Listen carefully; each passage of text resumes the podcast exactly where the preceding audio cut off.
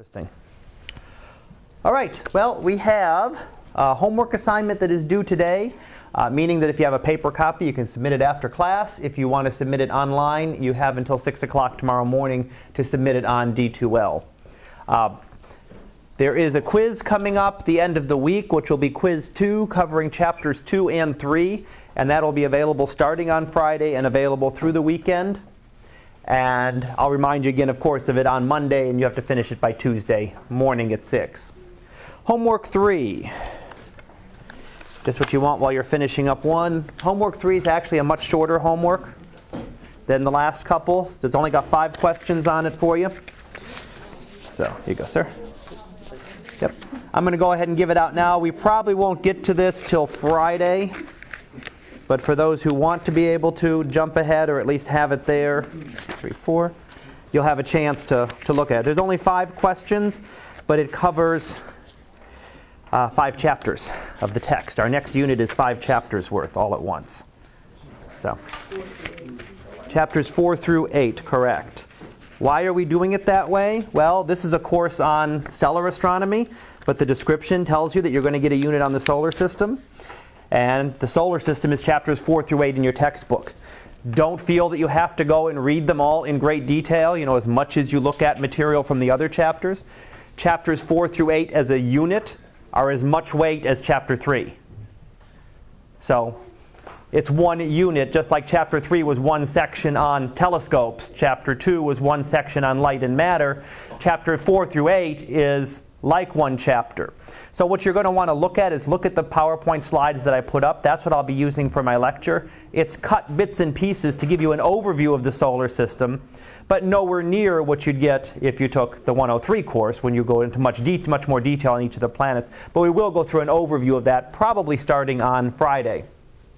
So that is homework 3. Uh-oh. Did I give someone a homework 5 that says... Trying to jump way ahead. How many people got it? If you got homework, I have 3 more. I have to print out more copies for next time if you didn't get it. If you want to keep 5, you can. If you want to give it back to me, you can. Yeah. Who else needs a 3? I need a 3. 3. I'm going to have to get some more. I'll bring a couple more next time. So, if you have 5, you can go ahead and hold on to it. But number 3 is the one. I just looked at that when I came here and I said, wait a second, that isn't the right. That's not the right set. There you go. So homework 3 will be just on the planets. Will be due on the 29th. Second solar observation is coming up due on the 1st of October. Second solar observation, meaning I need at least 1 more from you. But if you gave me 1 the first time and 1 the second time, you're really running behind because you want to get 10 over the semester. So if actually by the October 1st, we're pushing a month and a half into the course. Hard to believe, but so you'd want to get at least, hopefully you have more than just 1 the first time and 1 the second time. But I need a minimum of 1 to turn in for me to look at by the 1st of October. And then the third quiz, right now scheduled for October 3rd through the 6th, that weekend, a couple weeks after this one. And we'll be looking at a second exam right about, probably shortly after that, probably the following week, the week of the 6th. That's just a rough estimate right now, depending on how everything goes. It'll cover the next 3 units. So it'll be chapters 3, 4 through 8, and 9. So again, 4 through 8 is essentially one chapter. It might be 5 chapters in your book, but it's only one chapter, one unit for like testing purposes. I'm not going to put any extra weight on that set. So that's what's coming up over the next few. Next couple of weeks. Any questions? Nope. All right. Well, picture of the day for today then. This was taken a couple days ago, I believe. This is the aurora over Maine. Was it just? I should have looked earlier this month. So in the last couple weeks, this is the aurora as seen from Maine. Now the aurora are caused by the sun and particles from the sun interacting with the Earth's atmosphere. So what happens is the sun is this incredibly hot, 6,000 degree temperature big ball of gases, and it doesn't just sit there, it actually spews material out into space. sometimes on a very steady rate, sometimes in big bursts, solar flares and the like. And when those particles strike the Earth's atmosphere, they excite the gases in it. Much as in our lab, you excited gases in the tube and they glowed. Well, if you excite the particles in the atmosphere, they will glow as well. So it really tells us a little bit about what the atmosphere is made up of, which we know anyway. We can take tests of it. But you get oxygen atoms way up high in the atmosphere, give it this pinkish purple glow. And further down, the nitrogen and oxygen atoms together combine and give sort of a greenish glow. We're lower down in the atmosphere. So you see a couple different colorations there that are present. Now, when we see the aurora, we always think about them, perhaps, as seeing them in very far north, very far northerly latitudes. This was seen in Maine, which is lower than some of the places you see them. Scandinavia, very prominent. You know, Iceland, Norway, Sweden, very prominent for seeing aurora. Northern Canada, Alaska, all the very far northerly places. That's because the Earth has a magnetic field around it. And that magnetic field kind of serves as a buffer against all these particles from the sun. So all these particles from the sun stream towards the Earth trying to smash into it. And the magnetic field lines kind of push them around. They deviate around so we don't just get constantly bombarded by these high-energy particles from the sun. They get funneled along the magnetic field lines. And where the magnetic field lines come into the Earth, if you imagine something like this, the Earth has, you may have seen, like a bar magnet magnetic field. It has these great magnetic field lines coming out of it. When the particles from the sun stream in, they can't go across those. They follow around them, and they actually come in and hit the atmosphere close to the magnetic poles. North magnetic pole happens to be in northern Canada, so that's why it's very prominent in these areas. Northern Canada, Scandinavia, etc., were very prominent. That's where the magnetic field lines actually come into the atmosphere, and that's where you get most of the aurora. That's where the particles can actually strike the atoms in the atmosphere. Now, when you get very intense storms, which is what just happened to give us this nice auroral display down in Maine, then you can deform the magnetic field. So you can actually scrunch it down, and you can actually have aurora much further south when you have a very intense burst of particles coming from the sun. And that's what happened over the last couple of weeks. There's another burst that it notes in the description that's supposed to strike tonight. So there's another chance to see the aurora tonight. Whether it'll be enough to get down to our latitude is a good question. You know, it has to be very, very intense to get down to a latitude like ours. Some of the very intense flares, aurora, have been seen down in Georgia. So if you get a real intense flare, you can see the aurora much further south than even where we are now.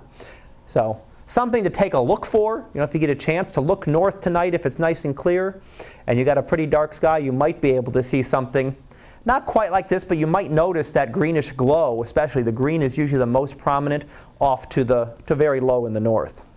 So something to have a chance to look at tonight. Anything else there? Yeah, tonight offers another good chance. So any questions? No. All right. Well, we will head on to try to finish up telescopes then. Telescopes. We were right here last time, so let me put this back up and kind of review this where we were. We were just kind of starting to talk about radio astronomy, and we looked at some radio telescopes. Radio telescopes looks like a big satellite dish, and it's used to collect radio waves from the sky. So instead of collecting visible light, what we're used to seeing, we collect much longer wavelengths of electromagnetic radiation. And it gives us a completely different picture of the universe. So here's one example I talked about last time. We have here a galaxy. This is Centaurus A, one of the nearest active the nearest active galaxy to us. It's a big elliptical galaxy, big spherical galaxy, but it has this really unusual big lane of dust going across the middle of it. When we talk about galaxies, we'll find out that's very unusual. That's not typically what these galaxies will look like. So there's something unusual with this galaxy in the first place. Likely it's two galaxies actually colliding together. There's one big elliptical galaxy and one spiral galaxy probably colliding together. But just looking at it visibly, this visible portion, the regular white light here, is all we can see. You can ignore the reds and the greens and the blues for right now. That's what we see if we look at this in the visible spectrum. If we instead look at it in just the radio spectrum, just look at it with much longer wavelengths, we don't see any of this galaxy. That's mostly stars. Stars don't give out a lot of radio radiation. Yes, some, but not a whole lot. But there's something else going on down here in the core, black hole, that is collecting material and sending it back out in two very high-powered jets, which are the material we see here. And that's where all the radio radiation is coming from. So we get two completely different pictures, and the radio really helps us to understand, maybe more what's going on down in that core. Whereas just an optical, it looks like a very unusual galaxy, but not really getting a good detail as to what might be happening down there. So looking at a completely different wavelength, a completely different frequency, really helps us to better understand what's going on in these galaxies. Now, the other ones, just to mention the advantages of radio astronomy. First of all, can observe 24 hours a day. So right now, there are radio telescopes that are out there observing. The sky is nice and dark for them. It's not emitting a lot of radio waves, right? The sun emits radio waves, but it's the visible light that gets scattered all around the atmosphere by the atoms in the atmosphere and causes the bluish sky that we see. Radio waves don't do that. They just come straight through. So unless you look very close to the sun, you don't want to do that, but any place else you can actually observe. So you can observe 24/7 with the radio telescope, including the fact that you don't have to worry about whether it's cloudy or not. So you try to make a solar observation.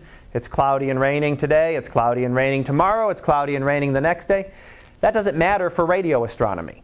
Radio waves come right through the clouds, just as radio waves come, cell phone signals can come right into a building. They go right through the walls. You don't need an opening. You don't need windows. You don't need anything else. The waves will still get through or still able to penetrate. They don't see the solid surface. And the same way, the radio waves don't see the clouds. They can come straight down and allow us to observe them even during the rain, snow. When it gets really intense, really heavy rain will cause some problems. Blizzarding snow will cause some problems. But just a regular, ordinary rain, even a nice strong rain, will not really interfere with the observations. Certainly thunderstorms will.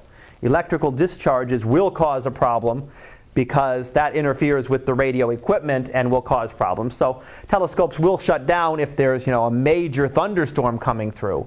But other than that, there are telescopes that run all the time, constantly observing objects, 24 hours a day, 7 days a week, 365 days a year. Many of them are just completely automated now, and just you set up the program, we're going to observe these 100 sources today and just go from this one to this one, and you don't need to do anything else. So radio astronomy, again, seeing a completely different wavelength.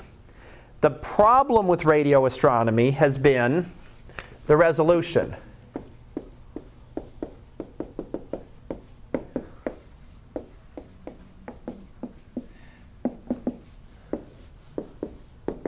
And we looked last time at how we can figure out the resolution of a telescope.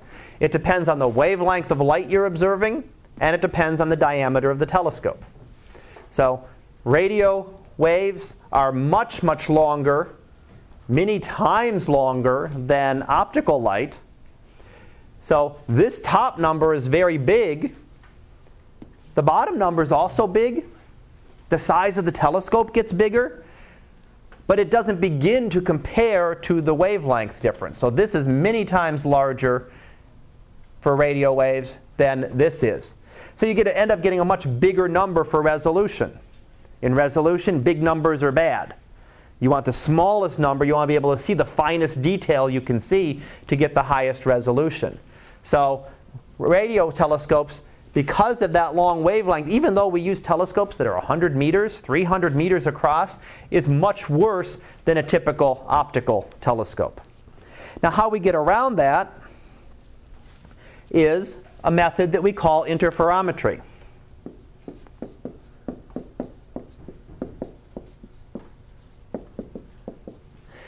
Interferometry takes multiple telescopes all observing the same object. The two pictures on the right are of the Very Large Array, the VLA, out in New Mexico, out in the deserts of New Mexico there. And that's an array of 27 telescopes. There's three arms, one here with 9 telescopes, 9 going out that way, and 9 going out this way. And what astronomers can do is to observe the same object with all of those telescopes at the same time, combine all those signals together properly, and end up with an effective telescope size equal to the distance between the furthest two telescopes.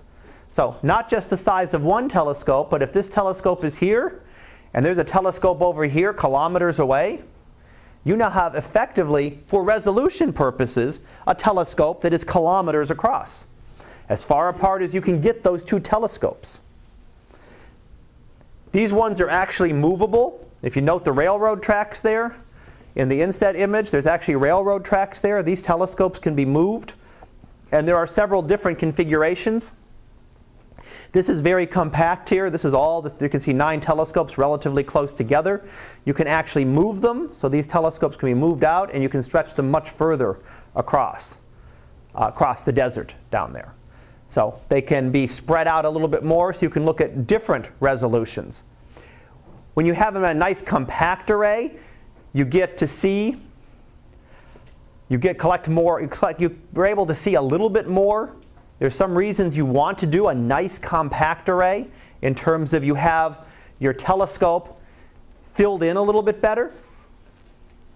Okay, if you imagine the telescope as big as this, and you've got 27 telescopes there, you filled it in a little bit more than if you stretch these things 2 or 3 or 4 times further away. Your coverage is getting very, very sparse. Still gives you great resolution. And in fact, the VLA is designed to give resolution about that of what a good optical telescope can give you, meaning that the telescope observations, if we're looking at the same object, would then be comparable.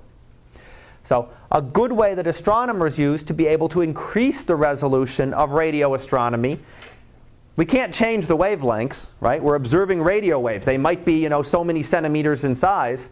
We can make much bigger telescopes. Hard to make a telescope dish, a satellite dish, 20 kilometers across, right? That'd be awfully hard. Even building it into a mountain would be very difficult. But technologically, we can build a whole bunch of telescopes that are maybe 100 feet across. Not too bad, 100 feet. That's not bad. It's a good big satellite dish, but it's not unreasonable. And put a whole bunch of them together and then combine the signals. So we can get much, much higher resolution than radio astronomy would ever be able to have gotten otherwise. What happens, how it works, is that here we're looking at two different telescopes, and they're slightly different positions on the Earth, so you get two signals coming in, and perhaps in this case you'll find out that they're lined up so that they add up, the two troughs add together, the two peaks add together each time. So you end up getting a much stronger signal here from these waves. Everything's in step in this case. In this one, you might be shifted off. So a trough in one meets a crest in another, and you end up minimizing the signal.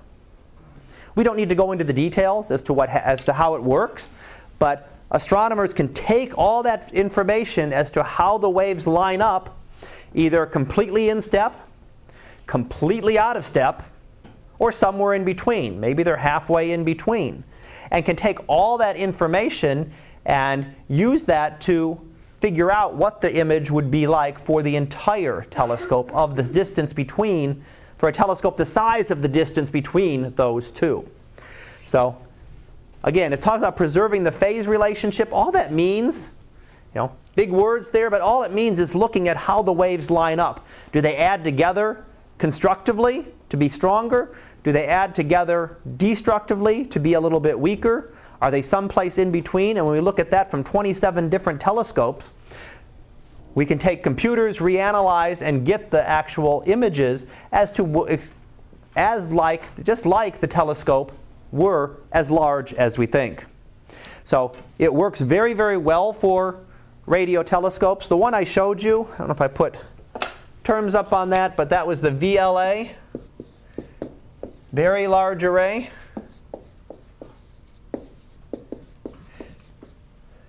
Yes, those very inventive names. We had the VLT, the Very Large Telescope. Now we got the Very Large Array.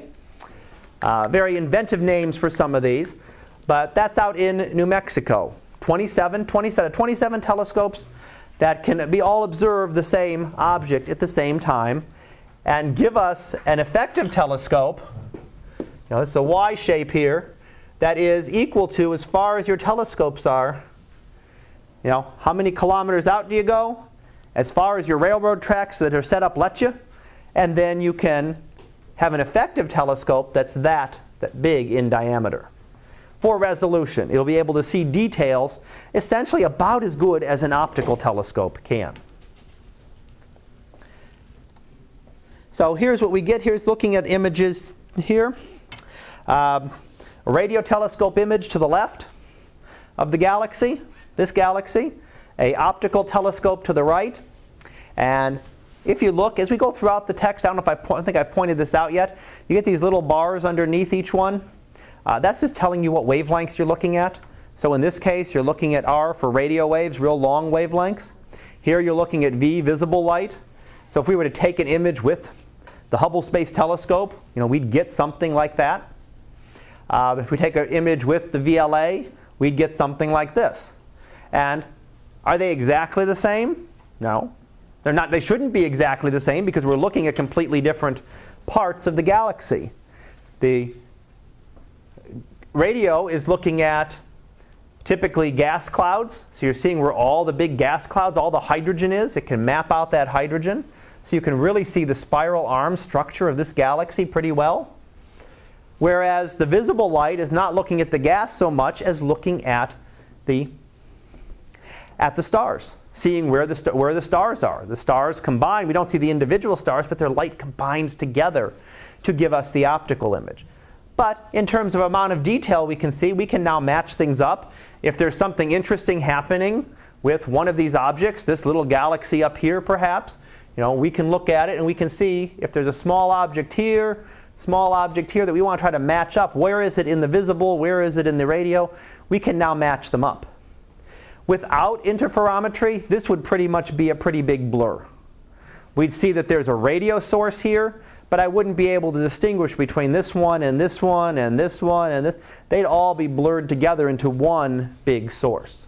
So we'd know that this was emitting radio waves, but we couldn't track down. Maybe there's something in this spiral arm we want to look at in more detail. Maybe out here, something we want to look at in more detail. But we can't necessarily. We can't do that without having the higher resolution. So now we're actually getting resolution close to optical or beyond. Some of the radio telescopes now gone through stages. There was a time when radio astronomy had no resolution compared to optical. Then it got as good and even better than optical. And now it's kind of turning around the other way and going backwards. And some of the optical are actually getting even better. Radio astronomy has kind of reached its limits in some cases.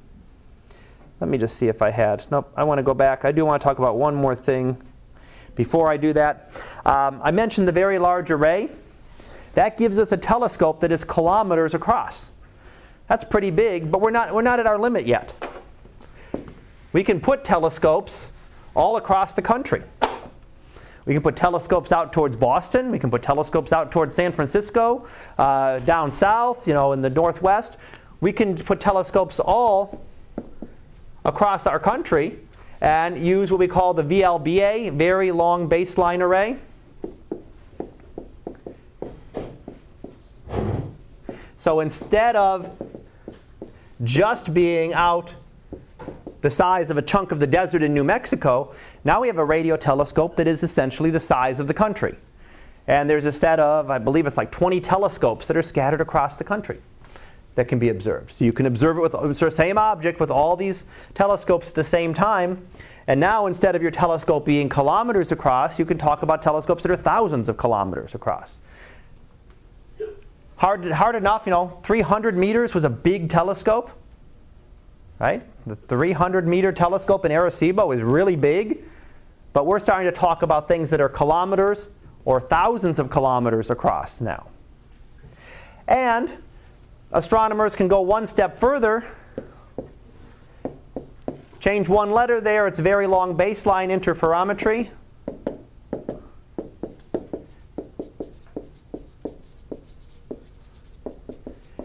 Instead of limiting it to our country, now we can observe with telescopes in England, telescopes in, you know, South America, South Africa, Australia, and as long as you're looking towards the same object, right? Can't use the whole Earth quite at once because objects won't always be above the horizon, but you can use half the Earth, and now you have a telescope that is the size of the Earth.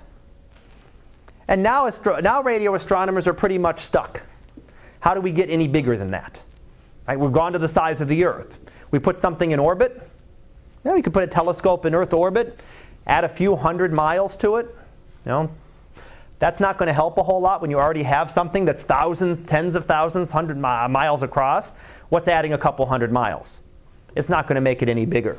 The next big step would be to be able to put some kind of telescope maybe on the moon, and get a telescope that's the size of the Earth-Moon distance. That would really increase the resolution if we could do something like that. But as to what we can do on Earth, we're pretty much done. VLBI is about as much as we can do here on Earth.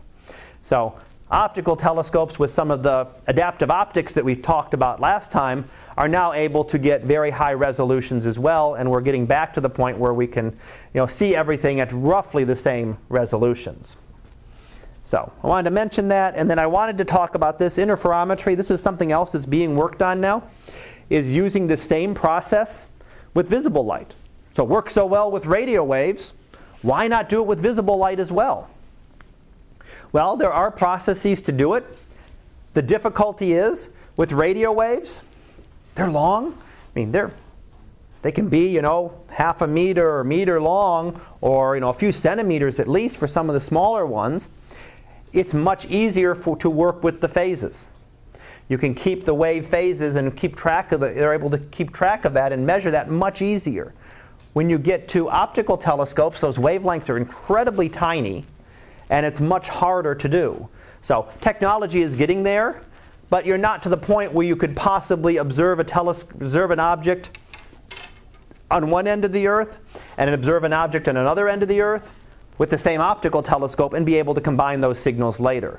Our technology is not there, but we're getting to the point now where we can do closely spaced telescopes, relatively close together, you know, not even out to the VLA range, but relatively close, and start to work on being able to combine those signals and to allow us to get much better resolution there. So once the technology improves, optical telescopes will really jump up in resolution in terms of being able to combine all these signals together. So it's something that can be done with visible light, but it's not near as easy for astronomers as it is in radio. All right, well, last section of the chapter is really looking at the other wavelengths, so we're going to talk a little bit about those. These are two images taken of a gas cloud. Infrared radiation, infrared telescopes, these are the other ones that we can observe from the Earth if we're up high enough above most of the atmosphere, above most of the water vapor. And the image here is showing you exact same part of the sky. Here's what it looks like in visible light. Lots of dust there blocking out the light and dimming the light from the stars. We can't really see. You can pick out there's some stars there, but they're really faded into the haze of the dust. Well, infrared is not affected by the dust near as much. So if we look at that exact same part of the sky with an infrared telescope, now instead of seeing a few clouds barely peeking through the dust, the stars stand out brightly. We really can see the stars. There's a small cluster of stars here, and all these other stars that are Can you find them here and match them up? It's even hard to do. You know, there's a few stars that are barely peeking through. They're very easily visible when we look in the infrared. So in terms of studying gas clouds and looking into them, infrared is much, much better because we can look through that dust. The dust is not affected, the infrared radiation is not affected by the dust and allows us to see it directly.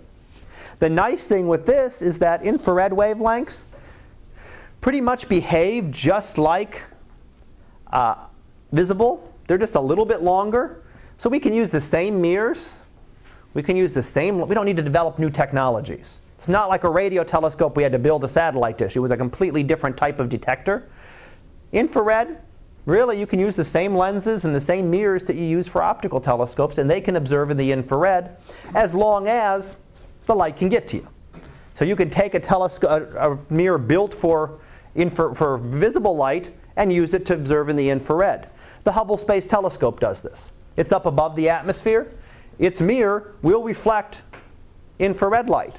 If you put an infrared detector on it to detect that infrared light, then you can get images much like this from Hubble Space Telescope. So you can use mirrors or lenses there. So the same technology is really the same. The only thing different is the detector. Infrared telescopes, again, I've already mentioned, you can put them on mountaintops. You can also fly them up on a balloon. Take anything that gets it up high above the atmosphere. They're put on mountaintops. There's airplanes that you can fly. So airplanes that fly, you know, way, way up there, they're up above most of the atmosphere, and you can use that telescope up there. Anything that gets you above the atmosphere, as much of the atmosphere as you can. Satellites are nice, but it's significantly more expensive to put a satellite into space than it is to be able to fly a plane or to launch a balloon, to launch your satellite, telescope up on a balloon to be able to get it up to high enough altitude to be able to observe. You also have maintenance issues when you get out into space. If something goes wrong and you've got this up in a pretty high orbit above the Earth, what do you do when something goes wrong? You're out of luck. All right? Something hits the Hubble Space Telescope right now and knocks it completely out of whack. There's nothing we can do to get back to that. So these telescopes, some of which are put in even higher orbits, we could not get back to. If it's damaged or something goes wrong with the electronics, we're out of luck. So something that you can launch or be able to actually work on here on Earth, it makes a big difference. So infrared telescopes we had.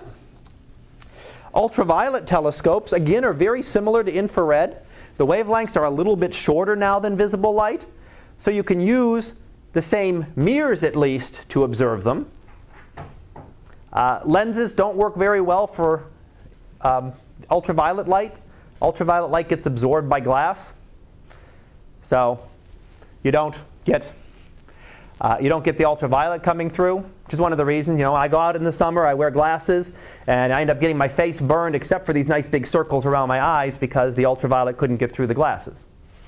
So you can't use a refracting telescope to observe in the ultraviolet, but you can use a reflecting telescope. Hubble Space Telescope can observe in the ultraviolet as well. And these are a couple of images of objects seen in the ultraviolet. This is a supernova remnant, a star that exploded many years ago. And this is the remnants of it, still moving at very high speeds and releasing lots of energy. The more energy we're getting, the shorter the wavelengths we're going to want to observe at. So a very high energy, very hot object, like a supernova remnant, like this star-forming regions in the galaxy, named M81 here, those are very good to look at in ultraviolet light because that's where they're emitting most of their radiation. So most of their light comes out in the ultraviolet. If we look in the visible, can we see them? Yeah, we'll be able to see them, but they're not emitting near as much light as they would be otherwise in that part of the spectrum. Other way around, on the infrared, you're looking at things that are much cooler. You're looking at gas clouds and things that are much cooler. So it's really a matter of the different temperatures that we're seeing in space. All right, X-rays and gamma rays. Now we've got to get to different technologies. X-rays, if you bounce X-rays off a mirror, they don't do a heck of a lot. They won't bounce off a regular mirror. They will be absorbed into the glass. They will not, or they'll go through. They don't actually bounce off of it. So we do need some new technologies. So sort of like with radio, we had to develop some different types of technologies to be able to observe them.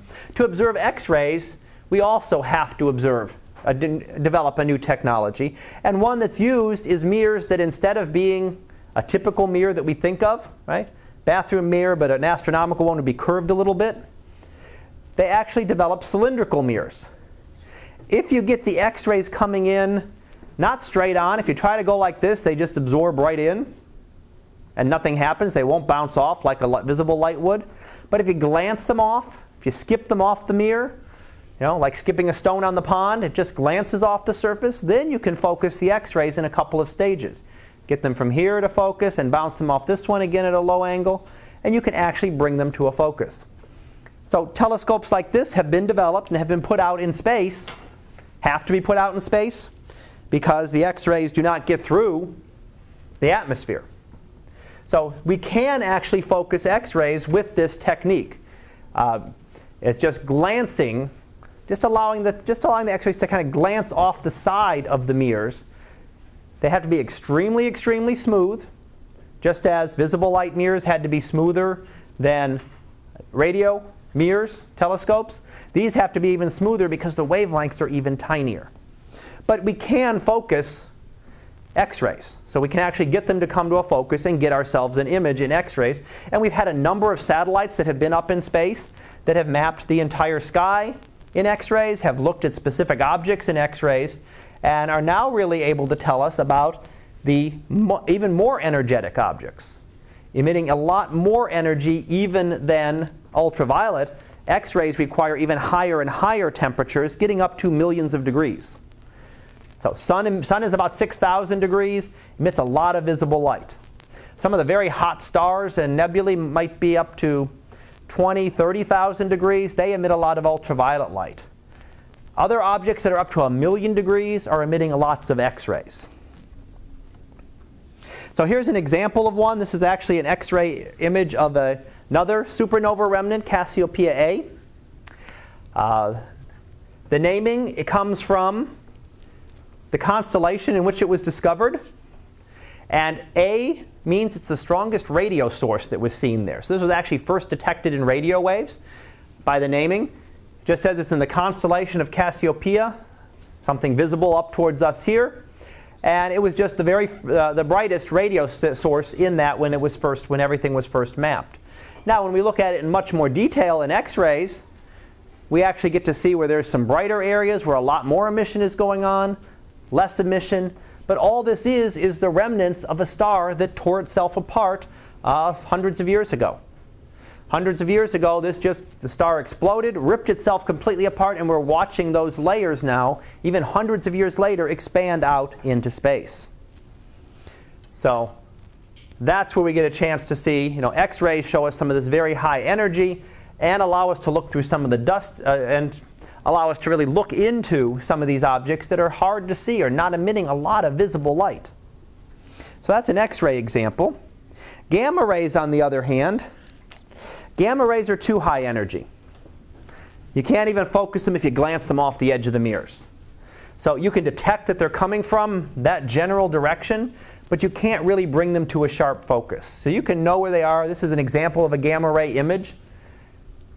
You notice you're not seeing all the detail that you saw in the other images. Even in the X-ray, the last one we looked at, in the infrared images, visible radio images, we saw a lot more detail. It's just a lot more blurred out simply because we cannot focus. You can see the pixelation down here. We just cannot focus the telescope. There's simply no way to do that with gamma rays. They are extremely high energy.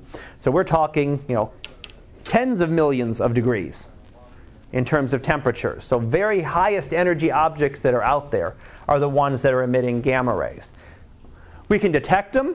We can make maps like this, but we can't get really detailed images of them just simply because there is no way to be able to focus them. All right. Good. Finishing up here, this is actually an image of the Milky Way. These are all the Milky Way. And this is looking at the Milky Way in a couple different wavelengths. And so the same object. There it is. This might look somewhat familiar from some of the images we've looked at. That's our Milky Way galaxy, our galaxy as we see it from inside. That's the disk of our galaxy, flattened disk. And we see there's two satellite galaxies. There's a lot of dust clouds. There's a lot of star clouds, a lot of stars that have formed there and that are emitting light. If we look at it in other wavelengths, we get some ideas of the same. Here emitting in gamma rays, we still get a nice disk. It's a lot flatter in gamma rays and infrared and radio. You get a very, very flat disk, much more tightly confined, flattened out than the visible light. In X-rays, wow, you get a big jumble there. A lot of X-rays coming from the center of our galaxy here. Right in that section would be the central part of our galaxy, some very strong X-ray sources. Really the point I'd like you to get here is that we're seeing completely different things. When we look at all of these different wavelengths, that helps us to get a complete picture of the object. 100 years ago, this is what we had, this one image. That's how we could learn about our galaxy. Now we can look at our galaxy in gamma rays and X-rays and infrared and radio and ultraviolet, which is not pictured there, and get a complete picture. Really be able to learn much more about our galaxy and how it works. Doesn't apply just to our galaxy, applies to any object that we're looking at. So let me finish up. I got a little review here, just kind of run through the main points of this chapter, and then we will go ahead and start on the planets on Friday. Two types of telescopes, refracting and reflecting. Refracting use the lenses. Reflecting use the mirrors. And the refracting telescope is what? Galileo Scope Friday. I didn't put that back up there. Don't forget. We're going to put those together on Friday. And that'll actually be building a small telescope that uses a lens. So we're going to do that. Reflecting telescopes use the mirror. All the modern telescopes are reflectors. Every single one that's been built in the last 100 plus years right now, the major ones have all been reflecting telescopes, mainly because the technology needed to build a lens of that size and that purity has just not been achieved. We could build bigger than we used to, but we still would not be able to compare to the size of the reflecting telescopes we've been able to build. We looked at detectors, charge-coupled devices, or CCDs, like we use in digital cameras today, are very much upgraded versions of those are what astronomers use to collect data. When we look at it, we take pictures. That's not the only thing astronomers do. We might just look at brightnesses. We might look at just the spectrum. We might split all the light into the spectrum, the component colors, to find out about that. I looked at the powers of the telescope. We looked at light gathering power. Big telescopes have more light gathering power, allowing us to study fainter objects. They also have better resolution. Magnification was the other one of those, and I told you that was the least important. Because if you're not looking at if you're not being able to gather enough light to magnify the object, magnification is useless. If you don't have enough resolution to see fine detail, magnifying a blur gives you a nice big blur. So magnifying is the third of those powers. The resolution is limited by the atmosphere for ground-based telescopes. So telescopes that we look at here on Earth, the atmosphere limits them. Not the size of the telescope, really. A telescope that is, 10 or 15 inches in diameter, because of the atmosphere, we'll get a resolution equivalent to something that's 10 meters across. Once the atmosphere blurs it doesn't matter how big your telescope is. Other telescopes, if we get it up into space, they're limited actually by the size of the telescope. Diffraction is the bending of light by the telescope, so it's really limited by the telescope size. So if you get telescopes into space like Hubble, it's not limited by the atmosphere because you're up above it, and you're limited just by the size of your telescope itself. We looked at active optics, how we could deform the mirror to really be able to eliminate or minimize atmospheric effects. So now we can achieve much better resolution here on Earth with an 8 and a 10 meter telescope by fiddling with the mirror a little bit and changing its shape. Radio telescopes, big. We talked about 100 meter, 300 meter telescopes. Still have very poor resolution, so we use the interferometry. We combine the different energies from the different telescopes detected together to give us much better resolution. And then finally, let me finish up with these here. We have infrared and ultraviolet telescopes, very much like optical. You can use the same mirrors for both. You could use lenses for infrared. And same telescopes can observe all of those. Hubble Space Telescope will observe in the visible, but it'll also observe some in the infrared and some in the ultraviolet, depending on the detectors. The ultraviolet telescopes, as well as X-ray and gamma ray, have to be above the atmosphere. You know, fortunately for us, most of the ultraviolet gets blocked, all of the X-rays, all of the gamma rays. So when we walk outside, we're not constantly being bombarded by X-rays and gamma rays. So all of those telescopes have to be above the atmosphere, which is why we've only had them the last 50 or so years, since we've had technology to be able to put satellites up into space and to observe those. So 100 years ago, we had visible light, and that was it. Starting in the early 1950s, so about 60 years ago, we added in radio astronomy, really started to take off. And it wasn't until like the 70s that infrared and X-rays and gamma rays really started to be able to come in as something else that we could use. Other thing I mentioned here, you can focus X-rays. Process for focusing infrared and ultraviolet is just like optical. X-rays, you had to use those different types of mirrors and kind of glance the X-rays off the surface. Gamma rays, yes, we can detect them, but we cannot focus them. So we cannot bring them to a focus. But looking at all these different wavelengths really gives us the opportunity to study and to understand an object at all wavelengths and really get a complete picture of the object that we would not otherwise. So I'm going to finish up there, and with only like 2 minutes, a minute or two left, I'm not going to try to start on the planet chapter. So don't forget homework 2. If you've got it, I can take that now. If not, submit it on D2L before 6 o'clock in the morning.